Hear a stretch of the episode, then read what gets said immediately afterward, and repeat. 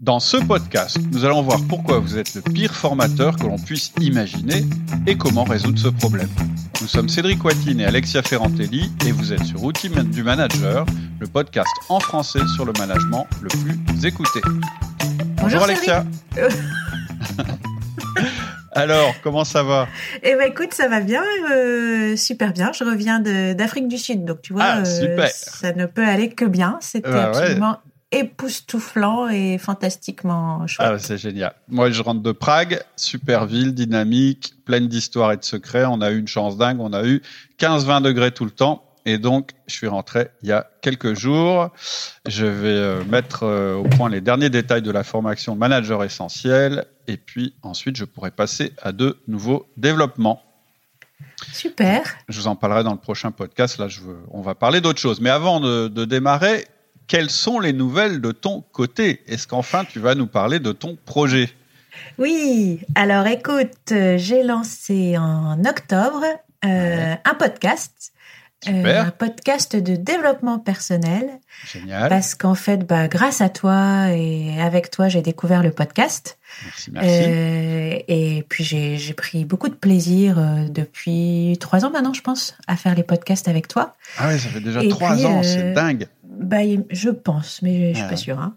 ouais, bah, c'est le moment où euh, effectivement Laurie euh, est partie vers de nouvelles euh, aventures. Exact, voilà, tu as dit qu'il était plus trop disponible. Non, non, il est toujours pas. Il bosse beaucoup.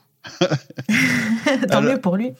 Et, euh, et en fait, euh, bah, moi, petit à petit, euh, l'idée m'est venue de faire un podcast de développement personnel parce que c'est un sujet qui me passionne depuis mhm. toujours. Et puis que j'ai été psychothérapeute pendant quelques années, la vie m'a amené à, à, arrêter ce métier-là et puis à développer d'autres choses que j'aime beaucoup. Mais n'empêche que le développement personnel, je suis, j'avais toujours en, en tête euh, mhm. l'envie de faire quelque chose autour de ça. Euh, et puis voilà, du coup j'ai créé ce podcast qui s'appelle l'audace d'être moi. Mhm. Euh, il y a aussi un événement personnel assez douloureux que je vais pas détailler, mais qui m'a à un moment donné donné envie de faire quelque chose de tout à fait différent et qui a énormément de sens pour moi, pour mhm. transformer quelque chose de difficile qui arrive à, à, l'un de mes proches en quelque chose de beau. et du coup voilà, tout ça a fait euh, m'a donné beaucoup de courage pour euh, créer ce podcast parce que j'ai dû dépasser pas mal de, de peurs et tout ça, mais maintenant je suis mhm. absolument euh, ravie de faire ça. Ah puis moi je connais un, je connais un petit peu le résultat, donc je peux témoigner, je peux dire que que c'est quelque chose effectivement qui valait le coup d'être fait parce que ça ça apporte beaucoup. Et ce qui est très intéressant aussi, c'est que c'est très clair. Moi, j'aime bien les choses claires. Quelquefois, on le ressent peut-être dans l'outil du manager. Mais là aussi, je trouve que tu as à la fois la sensibilité nécessaire euh, pour euh, donner envie de t'écouter, tu as l'expérience euh, que tu as accumulée, et puis tu as les bases théoriques qui vont bien, et finalement, tu fais quelque chose qui est hyper agréable à entendre. Hein, c'est des formats de 15-20 minutes, hein, ce que j'ai vu, tes cinq premiers épisodes, c'est ça. Et puis euh, voilà, c'est activable. Moi, c'est ça qui m'intéresse. C'est ok, mais à la fin, euh, ça m'a intéressé. Mais je fais quoi maintenant? Et à chaque fois, tu donnes des clés justement euh, pour pour pour qu'on évolue. Et, et, si, si je peux te demander, ta, ta cible privilégiée en fait, si tu en as une, c'est qui? Alors, bah, en tout cas, merci pour tout ce que tu as dit. Mm. bah, écoute, ça s'appelle l'audace d'être moi. Et en mm. fait, c'est un petit peu les gens qui sont à un moment de leur vie où euh, ils sentent que euh, ils ont envie de changer quelque chose dans leur vie, ouais. euh, où euh, ils sentent que il y a comme une perte de sens, ou qu'ils vivent un peu à côté de leur vie, ou que ils ont envie de se rapprocher plus de leur raison d'être pour être plus heureux, et puis aussi pour apporter leur richesse unique au monde, et que mhm. donc ils ont envie de, de faire ce chemin pour mieux se connaître et lever des blocages qu'ils peuvent avoir pour euh, bah, se déployer et offrir euh, tout ce qu'ils sont, ah, tout ce qu'ils ont d'unique au monde pour être à la fois plus heureux et apporter plus de choses.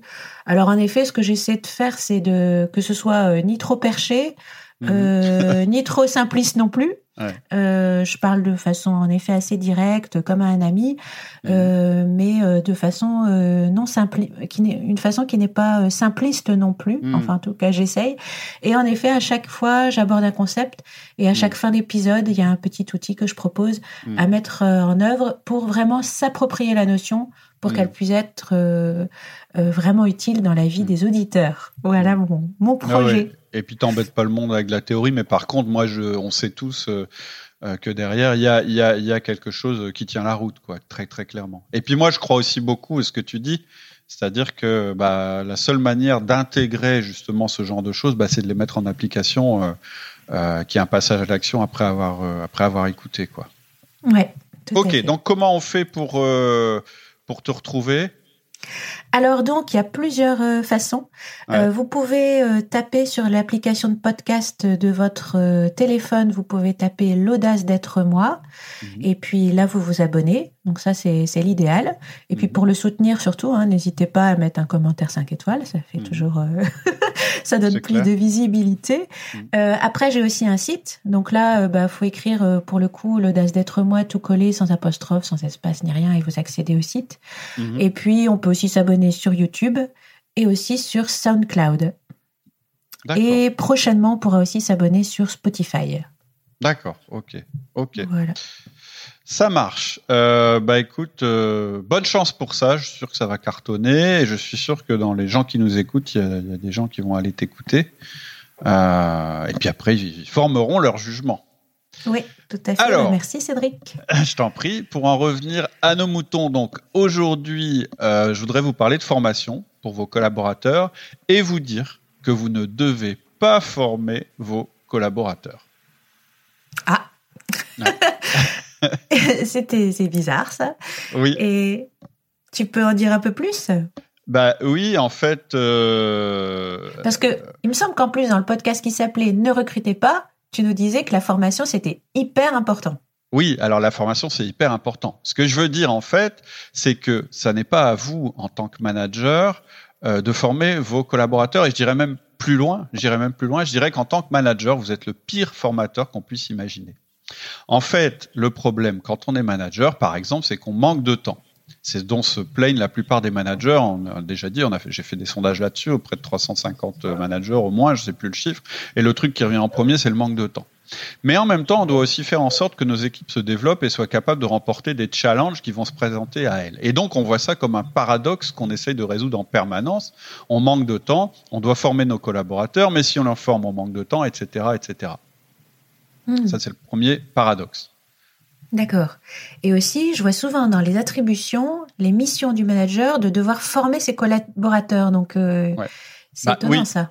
Oui, alors du coup, en fait, quand on voit ça, on se dit bon bah j'ai déjà la casquette de contributeur individuel, j'ai aussi celle de manager, et maintenant je suis en plus censé être formateur, hein, parce que moi j'ai jamais cru au mythe euh, euh, du management absolu, c'est-à-dire qu'on devient plus qu'un manager, on n'a plus aucune contribution individuelle à faire, on a au moins deux casquettes. Donc si en plus on se met la casquette du formateur, on en prend une troisième, et, donc c'est impossible en fait si on part de ce principe-là, c'est sûr, on, va dans le mur. Et en réalité, moi, ce que je pense, c'est qu'on se trompe de problème. C'est-à-dire que le problème, c'est pas notre manque de temps, c'est pas, pas notre difficulté à être un bon manager. La vraie question qu'il faut résoudre, c'est pas comment trouver du temps pour former vos collaborateurs, mais comment ne pas être celui qui les forme, mais faire en sorte que ce soit efficace quand même. C'est ça la vraie question.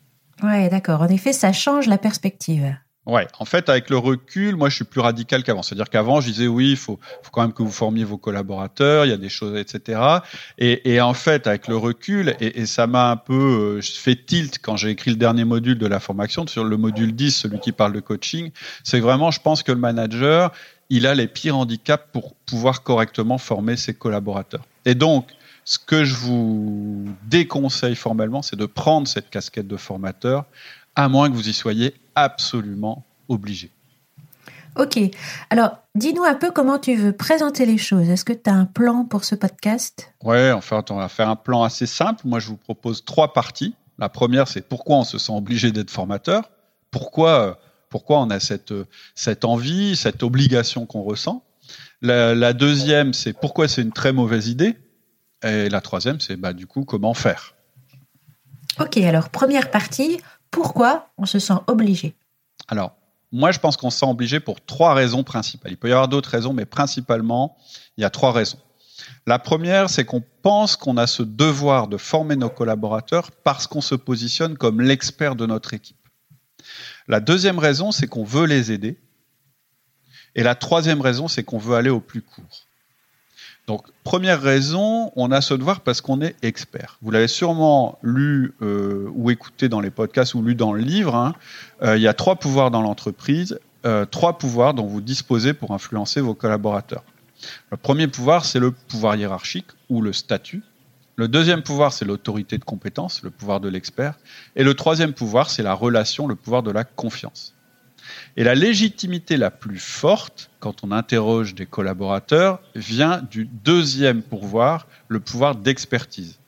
C'est-à-dire que l'autorité naturellement, je mets des guillemets à naturellement parce que je ne parle pas de la nature, mais je dirais la, la plus simplement et la plus facilement acceptée, c'est celle de compétence. C'est-à-dire qu'à chaque fois qu'on interroge des gens, à chaque fois qu'on leur demande bah, pour vous qui, qui a la légitimité de vous diriger, euh, qui mérite votre respect, en général on nous dit bah, c'est celui qui sait le mieux faire. C'est la première raison pour laquelle ce pouvoir il est euh, très fortement renforcé. C'est aussi renforcé par la logique de promotion dans beaucoup d'organisations. En fait, très souvent, le meilleur technicien, il devient le chef des techniciens. Le meilleur vendeur, il devient directeur commercial. Et d'ailleurs, ce qui vous pousse à vouloir former vous-même vos collaborateurs, c'est bien ça. C'est-à-dire que vous, vous estimez que vous devriez les former puisque vous êtes le meilleur. Vous tirez votre pouvoir de cette meilleure expertise et donc la logique, c'est aussi de leur en faire bénéficier. Et puis, c'est aussi ce qui vous a réussi jusque maintenant. C'est cette autorité de compétence. C'est celle qui vous a permis d'accéder au, poste de manager et naturellement, c'est pour ça que je dis que c'est naturel, vous allez continuer à vouloir jouer sur ce pouvoir pour asseoir votre autorité, etc. Et en plus, c'est ce qui marche le mieux. Hmm. Je suis celui qui sait. Donc, comme je suis celui qui sait, je dois être aussi celui qui enseigne. Et là, je ne vais pas aller plus loin, mais on va voir que c'est très embêtant. On va voir pourquoi juste après. Mais voilà, la première raison qui nous pousse à vouloir former nos collaborateurs, inconsciemment ou pas, c'est qu'on estime qu'on est le meilleur expert et que faire appel à un autre expert, ça voudrait dire qu'on est remis en cause. C'est-à-dire que si quelqu'un de l'extérieur peut mieux former mes collaborateurs que moi, bah du coup, de quoi je tire ma légitimité? On le hmm. sait, hein, nous, on va tirer notre légitimité du troisième pouvoir qui est celui de la relation. Hein, Mais voilà, première raison, on va toujours avoir tendance à vouloir former nos collaborateurs parce qu'on estime qu'on est l'expert. D'accord. Et puis souvent, ça part d'une bonne intention. Oui, c'est ce que je disais en fait. C'est le troisième point que je soulevais, c'est qu'en fait, on veut aider, mais comme chacun le sait, l'enfer est pavé de bonnes intentions. Et vous appuyez sur cette autorité de compétence, ça va vous, mener directement en enfer. Mais voilà, en vous présentant comme formateur, vous vous dites, bah, ça va renforcer ma légitimité. Un, parce que je vais lui montrer comme je suis bon. Et, donc c'est bon à deux titres, c'est-à-dire je vais leur montrer comme je suis le bon expert, mais aussi comme je suis bon, c'est-à-dire je suis gentil, je les aide. Et donc ça aussi, c'est bien de vouloir aider vos collaborateurs, mais on va voir que c'est pas de cette manière-là qu'il faut les aider.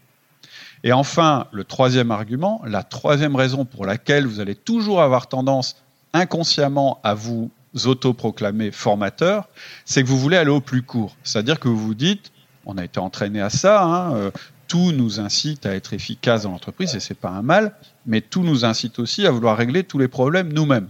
On a été entraîné comme ça. Il y a un problème, je le résous. C'est de là que je tire aussi mon utilité, ma légitimité. Et puis il y a aussi le fait qu'on se dit qu'on n'est jamais mieux servi que par soi-même, et donc c'est ça qui va nous, inciter à nous autoproclamer formateurs. C'est plus simple. Et puis en plus, quand je vois le niveau des formations que j'ai eues, je serais certainement le meilleur. C'est-à-dire qu'en France, c'est terrible, mais euh, euh, l'opinion sur les formations en général, elle n'est pas très bonne. C'est-à-dire que, que euh, en général, on n'y croit pas beaucoup, et, et les dirigeants d'entreprise les premiers. Et puis en plus, on est dans un système de formation subventionnée. C'est-à-dire que moi, je, je, suis formateur, donc je le vois, je vois très bien que les gens qui prennent des, formations, euh, que ce soit en ligne ou qui me demandent d'intervenir dans leur entreprise, en général, ils veulent absolument que cette formation soit prise en charge par le gouvernement et c'est pas de leur faute, c'est le système qui est comme ça.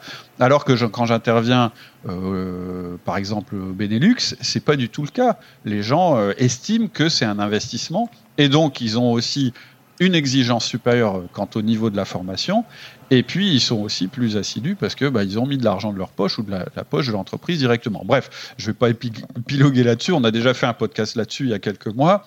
euh, où on parle justement, bah, qu'est-ce que c'est qu'une bonne formation, une mauvaise formation, comment choisir les formations. Là, c'est pas l'objet. Ce que je veux dire, c'est qu'en général, il y a un tas de choses qui nous incitent par logique à privilégier le fait qu'on soit nous-mêmes le formateur, parce que ça va plus vite selon ce qu'on croit, et ensuite parce qu'on estime que ce sera de meilleure qualité, puisque c'est compliqué d'avoir un bon formateur par ailleurs. Donc voilà les mmh. trois raisons pour lesquelles on va toujours avoir tendance à vouloir former nos collaborateurs nous-mêmes. D'accord. Alors on en arrive du coup à ta deuxième partie. Mhm. Pourquoi c'est une mauvaise idée d'être formateur de notre équipe? Bah En fait, ça comporte tous les risques pour que ça fonctionne pas. C'est pas dû à vous, mais il y a cinq inconvénients majeurs si vous êtes un manager à former vos propres collaborateurs. Alors il y en a cinq. Le premier, c'est que votre positionnement hiérarchique, c'est un frein à l'apprentissage. Le deuxième, c'est que vous n'avez pas le temps. Le troisième, c'est que vous n'avez pas la compétence. Le quatrième, c'est que vous vous privez du double bonus de l'apport extérieur. Et le cinquième, le plus important, c'est que c'est une porte grande ouverte à la délégation inversée. Hmm, ok. Donc, euh, euh, premier euh, argument pour ne pas être le formateur, le positionnement hiérarchique. Oui, parce qu'en fait, que vous le vouliez ou non, je vous ai dit, il y a trois pouvoirs dans l'entreprise. Le premier, c'est le pouvoir hiérarchique. C'est celui qui vous est conféré par l'entreprise. C'est celui qui dit, tu es dépendant de moi. C'est celui qui dit, si je veux, je peux te sanctionner ou te, récompenser. C'est celui qui dit, si tu fais pas comme je te dis, je vais pouvoir euh, te forcer à le faire quand même. D'accord? C'est on en a déjà parlé euh, dans d'autres podcasts, euh, c'est pas le pouvoir qu'on va privilégier en tant que manager. Mais néanmoins, c'est quand même un pouvoir qui existe. Et même si vous, vous essayez qu'il soit, euh, de l'utiliser le moins possible, c'est un peu comme la menace nucléaire, il est quand même présent et votre collaborateur en a une parfaite conscience. Et donc, vous avez beau dire que vous serez ouvert à la discussion, que vous aurez une autre casquette, mais non, mais là, je suis pas en train de te parler en tant que supérieur hiérarchique, je suis en train de te parler en tant que formateur. Vous serez toujours tenté d'imposer plutôt que de convaincre. Or, une des grandes qualités d'un bon formateur, c'est sa capacité à convaincre et à mettre en action. C'est-à-dire que vous, vous allez peut-être être capable de mettre en action vos collaborateurs par la force, mais un collaborateur, un formateur, il n'aura pas ce recours. Donc, il va être obligé de passer par d'autres méthodes. Et votre collaborateur, si vous êtes son formateur, il va pas oser mettre en doute vos assertions, vos idées, etc. Et par ailleurs, dans un processus normal d'apprentissage en entreprise, la personne formée, elle est censée noter le formateur. Hein. Aujourd'hui, euh, c'est dans tous les systèmes, et d'ailleurs c'est très bien, c'est le formateur qui dit, qui juge s'il a eu une formation efficace ou non. Alors moi, je dis que c'est pas toujours un très bon moyen de mesurer l'efficacité, parce que si on a euh, un, un, super gars qui est super drôle et qui fait passer un beau moment à tout le monde, il va être super noté, mais il faut aussi euh, mesurer les résultats de la formation. Et ça, c'est une autre paire de manches. Mais bref, en tout cas, ça voudrait dire que votre collaborateur serait censé vous noter en tant que formateur. Et moi, je pense que c'est pas intelligent de demander à votre collaborateur de vous évaluer. Je pense que hmm. c'est une mauvaise idée. On pourrait reparler du 360 degrés, etc. C'est pas le lieu. Mais voilà, le premier argument, c'est que votre positionnement hiérarchique est un frein à votre capacité à former vos collaborateurs. On va voir qu'il peut être utile pour d'autres choses, mais en tout cas pas pour former vos collaborateurs vous-même. Ok. Ton deuxième argument, c'était euh, vous n'avez pas le temps. Bah oui, votre problème, c'est le temps. Hein. on, vient de le, on vient de le dire. Et puis, je suis sûr que quand je dis ça, 90% des gens qui nous écoutent hochent la tête. Vous êtes manager. Donc si vous ajoutez à votre emploi du temps un poste de formateur, vous allez encore alourdir votre temps de travail. Donc vous allez vous énerver, donc vous allez vous stresser, donc vous allez mal expliquer les choses, donc vous allez faire appel à votre positionnement hiérarchique pour les imposer. En fait, le premier argument par rapport au temps. En fait, à chaque fois que vous tombez dans la case ressources, vous devez vous méfier. Clairement, vous ne devez pas être une ressource pour vos collaborateurs. Je vais le dire une deuxième fois, vous ne devez pas être une ressource pour vos collaborateurs. C'est pour ça que parfois le discours qu'on entend sur le fait d'être à disposition de son équipe, moi, il me gêne. C'est la meilleure recette pour se perdre. Vous n'êtes pas une ressource pour vos collaborateurs, vous êtes une ressource pour votre chef. Vous ne devez jamais perdre ça de vue. Vous êtes une ressource pour la personne qui vous dirige, pas pour les gens que vous dirigez. C'est important. Donc, vous croyez que ça va plus vite et que c'est moins coûteux de faire les formations vous-même, mais en fait, vous générez un surcoût, celui de votre indisponibilité pour votre entreprise. Oui, vous devez intervenir dans le processus de formation de vos collaborateurs et je vais en parler, je vous dirai comment, mais pas de cette manière. Si vous y intervenez en tant que ressource, vous générez un coût supplémentaire. Et puis on va voir dans le, le, dernier point euh, des raisons pour lesquelles il ne faut pas être formateur, que ça a un coût qui est caché, celui de la délégation inversée. Troisième argument, vous n'avez pas la compétence. Bah oui, vous avez probablement pas appris à former les gens. Et ça, c'est pas une compétence innée. C'est comme le management, ça s'apprend. Donc, vous allez être moins bon qu'un bon formateur. Et en plus, vous avez, je l'ai déjà dit, le handicap d'être le supérieur hiérarchique de votre collaborateur. En fait, un bon formateur, euh, bon, déjà, il a, la, compétence qu'il apporte, il a les méthodes pédagogiques, et dans les méthodes pédagogiques, il a euh, l'obligation de s'adapter à son auditoire. Et donc, vous ne devez pas apprendre à vos collaborateurs en, tout cas, vous ne devez pas demander à vos collaborateurs d'apprendre comme vous, vous auriez appris, ni même de faire comme vous. Vous êtes des personnes différentes. On en a parlé souvent. Vous n'avez pas, par exemple, le même profil disque, et donc vous n'avez pas le même niveau d'expertise, vous n'avez pas la même manière de résoudre les problèmes ou même d'apprendre. Donc, c'est pour ça que je dis que vous n'avez à la fois pas la pédagogie, et en plus, euh, vous n'avez pas forcément la capacité de vous adapter. Parce que votre processus d'apprentissage à vous, il risque de conditionner la manière dont vous allez vouloir apprendre les choses aux autres. Puisque ça a réussi pour moi, puisque cette manière d'apprendre m'a réussi, ça va forcément convenir à mes collaborateurs. Or, n'importe quel formateur sait que ce n'est pas le cas. D'accord. Quatrième argument, vous vous privez du double bonus d'un apport extérieur. Oui. Alors, c'est quoi le double bonus? Premier euh, bonus, c'est euh, quand quelqu'un vient de l'extérieur, il apporte toujours quelque chose de l'extérieur. Et donc, ça encourage l'évolution des techniques et des manières de faire dans votre entreprise. Alors que quand vous vous positionnez en tant que formateur, vous ne pourrez transmettre que la manière actuelle et traditionnelle de faire les choses. Donc, vous vous privez, vous privez votre entreprise et vous privez votre équipe de la possibilité d'un apport extérieur. Vous vous privez de leur offrir un recul que vous-même n'avez plus vous vous privez d'un apport d'expérience qui peut provenir de l'extérieur. Ça, c'est le premier bonus. Clairement, mmh. un, formateur, il vient aussi pour apporter des nouvelles techniques, pour innover. En fait, c'est quelqu'un qui est intervenu dans plein d'entreprises sur le sujet qui vous intéresse, et donc forcément, il va amener des choses que vous n'êtes pas capable d'amener parce que vous êtes à l'intérieur. Ça, c'est le mmh. premier bonus. Bon, il est assez évident, mais quand même, il est important. Il est extrêmement important. Quand vous payez un collaborateur, vous payez pas des, juste des heures passées vous, vous payez un formateur. Un formateur, pardon. Vous apportez, il, vous apporte un 109, il vous apporte une nouvelle vision. Et donc, hmm. c'est un énorme bonus. Deuxième bonus, la voix du Messie. C'est ce que j'appelle la voix du Messie. Alors ça, c'est un truc, pour moi, qui est assez mystérieux. Enfin, à force, euh, ça l'est moins, mais qui a toujours été mystérieux. J'ai remarqué que la voix de l'extérieur était toujours mieux entendue que la voix de l'intérieur. Ça ressemble à l'apport extérieur dont je parlais tout à l'heure, mais c'est pas tout à fait ça bizarrement, et je suis sûr que vous en avez tous fait l'expérience, vous êtes patron depuis 10 ans, vous répétez un truc inlassablement, ouais, faut changer notre approche, notre approche commerciale, machin, vos collaborateurs vous écoutent, mais il se passe rien. Et puis tout d'un coup, il y a un mec qui vient de l'extérieur, qui dit exactement la même chose que vous, en tout cas c'est votre sentiment, et lui on l'écoute.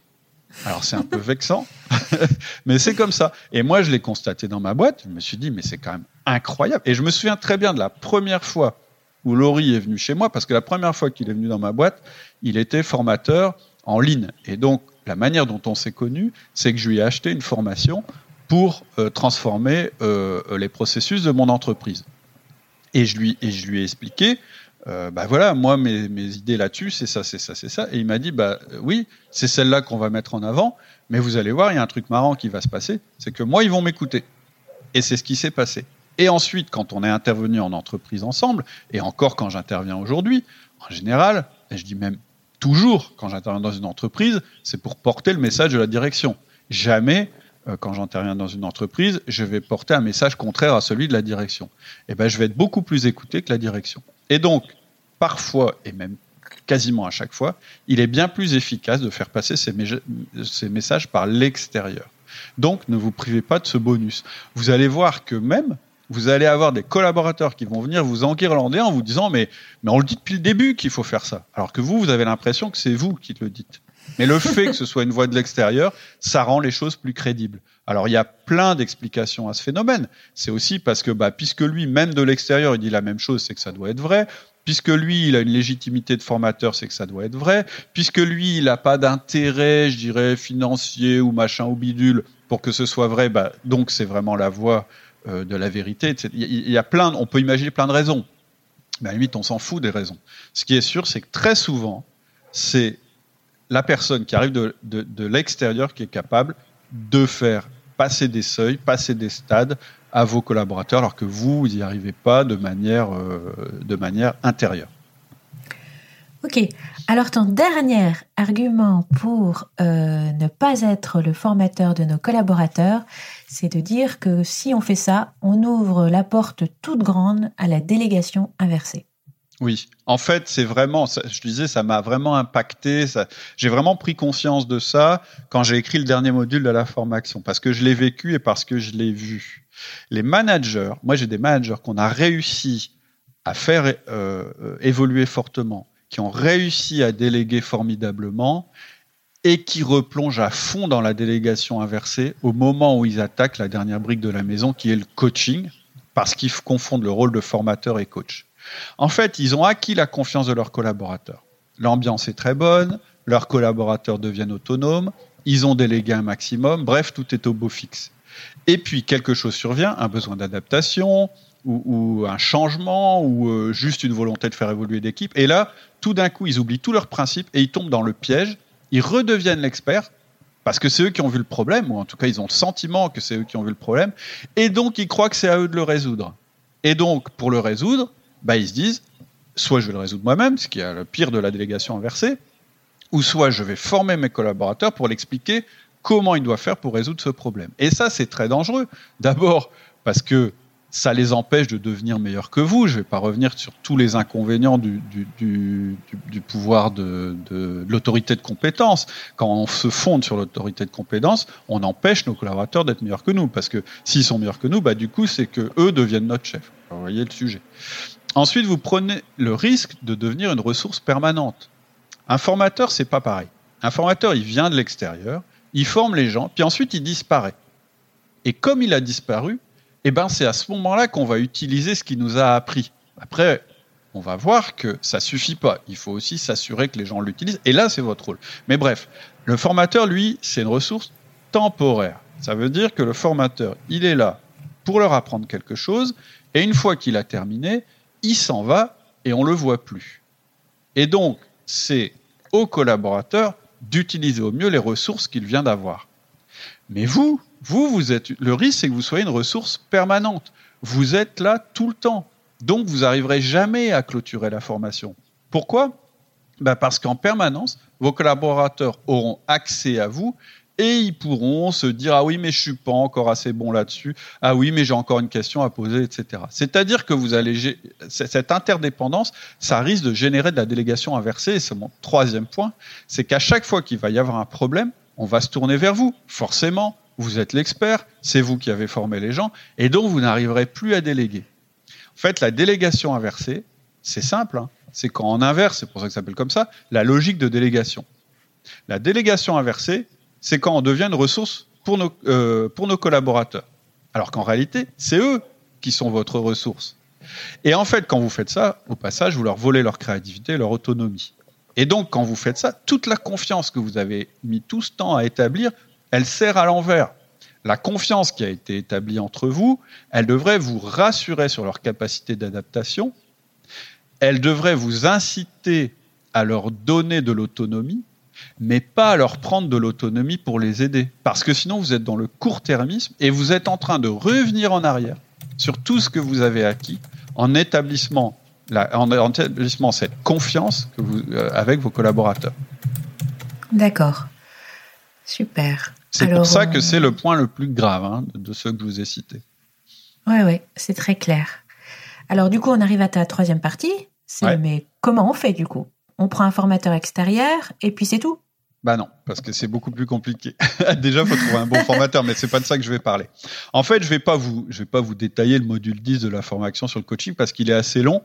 Et puis c'est vraiment un truc pas à pas, c'est-à-dire que dans une formation, je vous prends euh, au début et puis euh, je vous emmène pas à pas pour euh, pour que ça réussisse. Et, et puis de toute façon, il faut que ça arrive une fois que vous avez fait un certain nombre de démarches. C'est pour ça que c'est le module 10. Mais je vais quand même vous donner les principes parce que je pense que ça va vous éclairer dans votre quotidien.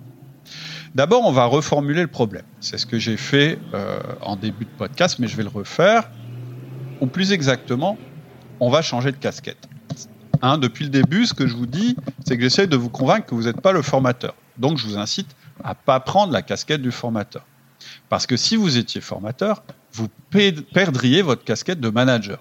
Alors moi, je vous en propose une autre qui entre dans les attributions nécessaires du manager, c'est celle du coaching. Si vous avez lu le livre ou si vous écoutez le podcast depuis un moment, vous savez qu'il y a quatre outils essentiels pour savoir manager.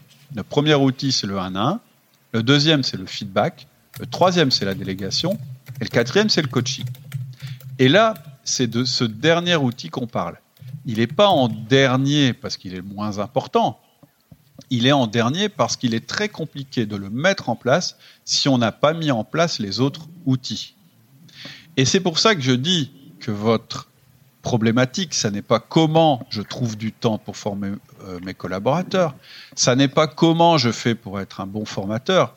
Votre problématique, c'est comment je deviens un bon coach. Parce que la différence entre un formateur et un coach, c'est quoi? Un bon formateur, il transmet des méthodes, des techniques et des savoirs. Un bon formateur, c'est la ressource. C'est comme un bon livre. Un bon coach, lui, il génère un résultat. C'est-à-dire qu'un coach, son job, c'est pas d'apprendre des choses à ses collaborateurs, c'est d'amener ses collaborateurs au résultat sans être lui-même une ressource.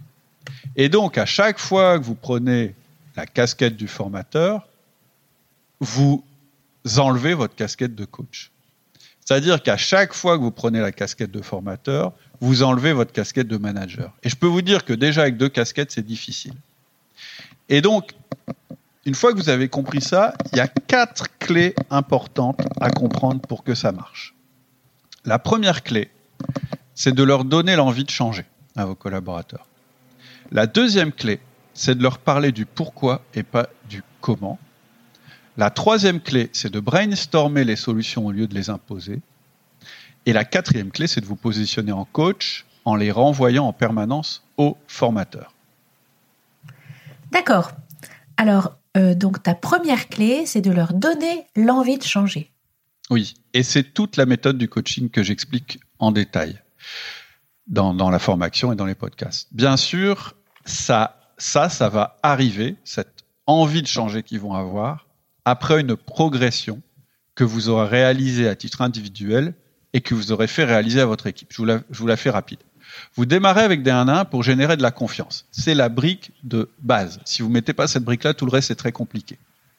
Puis, à travers différentes étapes de votre développement personnel et celui de votre équipe, vous allez arriver au niveau du, du coaching qui est un peu le top de la pyramide.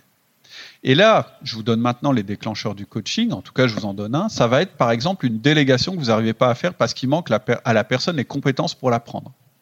Mais ça peut être autre chose. Ça peut être une évolution du marché qui arrive et qui va révolutionner les usages. Et c'est pour ça que je vous conseille de créer votre équipe comme une machine adaptative à son environnement.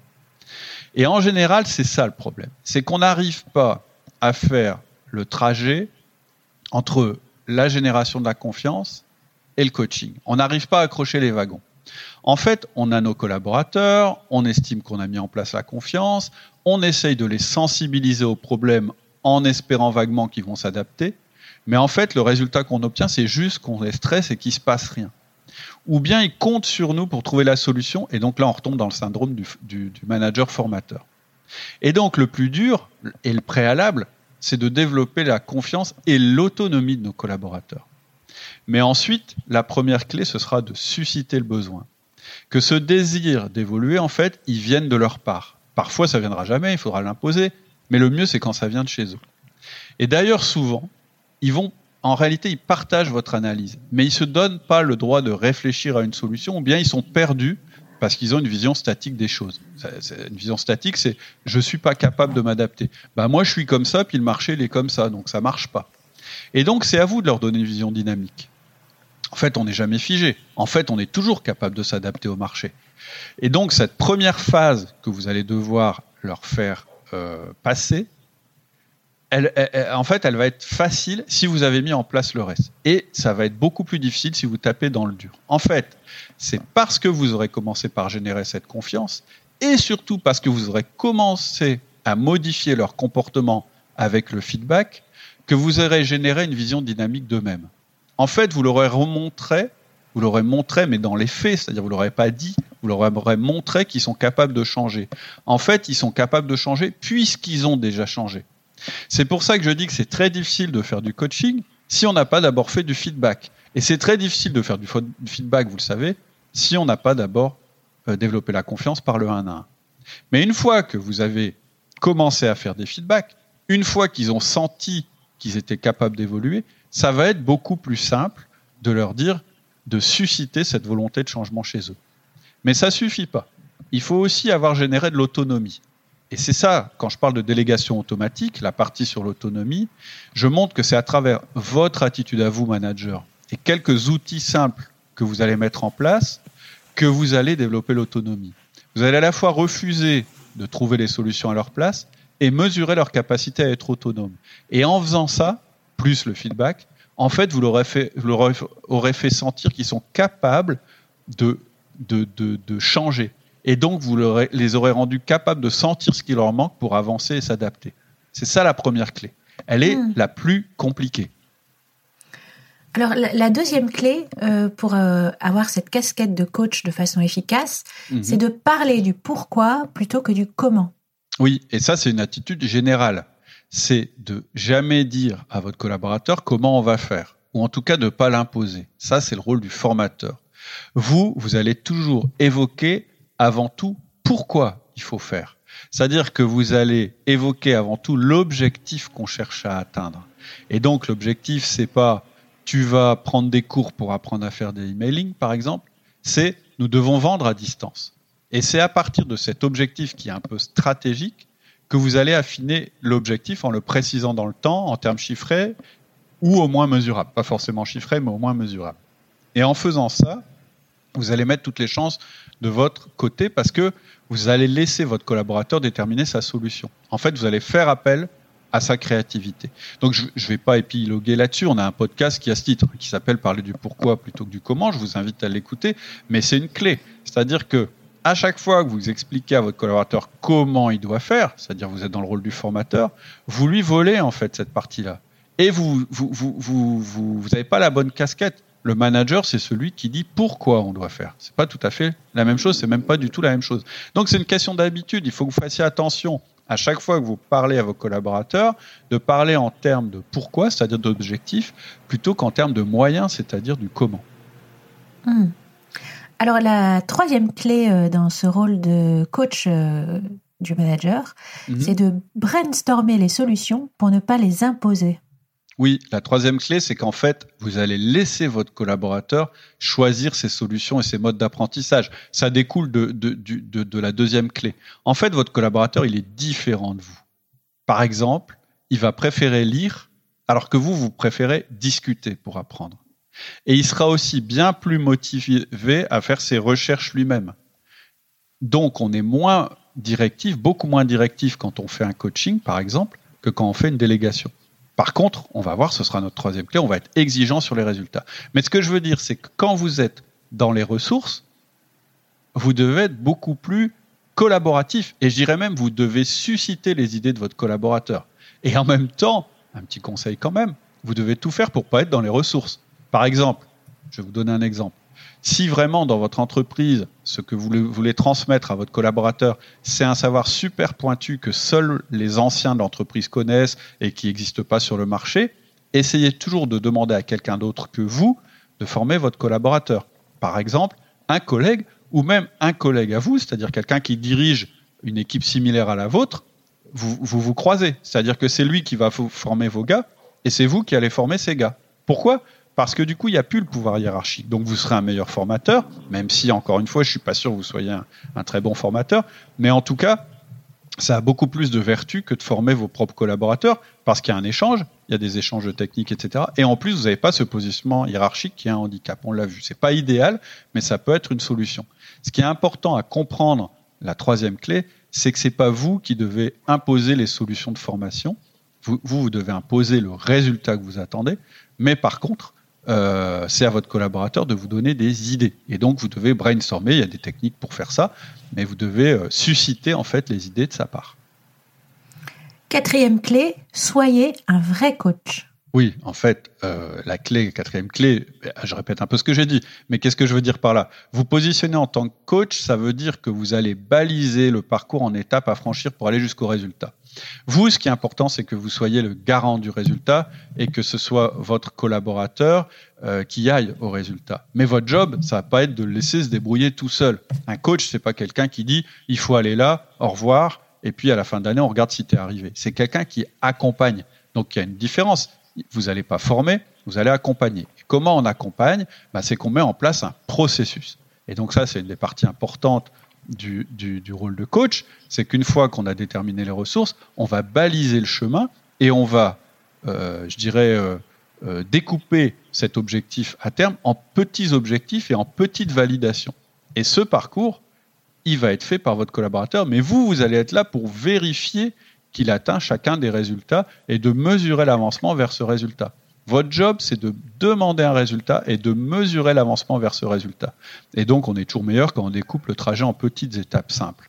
C'est-à-dire que votre job, ça va jamais être de proposer vos compétences de formateur, mais ça va être de valider avec lui les étapes d'acquisition de la compétence. Ça va être aussi, quand ça marche bien, euh, d'avoir la bonne réaction et quand ça marche mal, d'avoir la, euh, voilà, d'expliquer que ça marche mal. Et la bonne nouvelle et on va conclure là-dessus, c'est qu'en réalité, ça va vous prendre très peu de temps par semaine, parce qu'en fait, vous allez faire ça pendant, votre 1 à 1, et la seule vigilance que vous allez devoir avoir pendant votre 1 à 1, une fois que vous avez mis en place le processus de coaching, ça va être d'avoir un retour par votre collaborateur, c'est-à-dire qu'il vous dise où il en est, et surtout de jamais tomber dans la case ressources. Si vous réussissez ça, vous avez toutes les chances de faire évoluer vos collaborateurs bien mieux que vous les auriez fait évoluer en tant que formateur. Ok, ben merci Cédric, c'était encore une fois super intéressant. Euh, est-ce que tu as quelque chose à ajouter? Bah oui, c'est la période des entretiens de fin d'année. C'était le sujet du dernier podcast, donc ça va être intéressant de réfléchir au coaching qui se profile en 2019 pour vos collaborateurs. Et donc vraiment, je vous conseille de ne pas bâcler cette étape des entretiens de fin d'année, parce que souvent c'est une bonne occasion justement de mettre en place les formations et les coachings. Et puis bien sûr, si vous voulez aller plus loin, si vous voulez mettre un processus pas à pas qui va vous emmener du 1 à 1 jusqu'au coaching en passant par le feedback, par l'autonomie et par la délégation, je vous rappelle que vous pouvez suivre notre formation en ligne. Euh, il suffit d'aller sur le site hein, et puis de cliquer sur euh, formation en ligne. Voilà. Et puis dernière chose évidemment, hein, comme euh, tu le disais pour ton podcast à toi, euh, vous pouvez aussi euh, aller sur le podcast Outils du Manager et nous mettre des étoiles si ça vous a plu, nous laisser des commentaires, c'est toujours sympa et agréable et en plus ça nous fait remonter dans les rankings et donc vous allez avoir d'autant plus de chances d'avoir de nouveaux podcasts, etc. Et puis, dernière chose, pour recevoir gratuitement le résumé de ce podcast, inscrivez-vous à ma liste d'emails privés. Euh, une des bonnes manières, c'est d'aller simplement sur le site www.outils du manager, de vous connecter en laissant votre adresse mail et donc très régulièrement vous recevrez des, emails dont euh, le contenu écrit que vous avez dans les podcasts. Voilà. Ok, et bah, je te Je te souhaite une très très grande réussite ton podcast. À toi. Merci beaucoup Cédric. À bientôt. à la semaine prochaine. Ouais, très bonne journée à tous. Au revoir. Au revoir.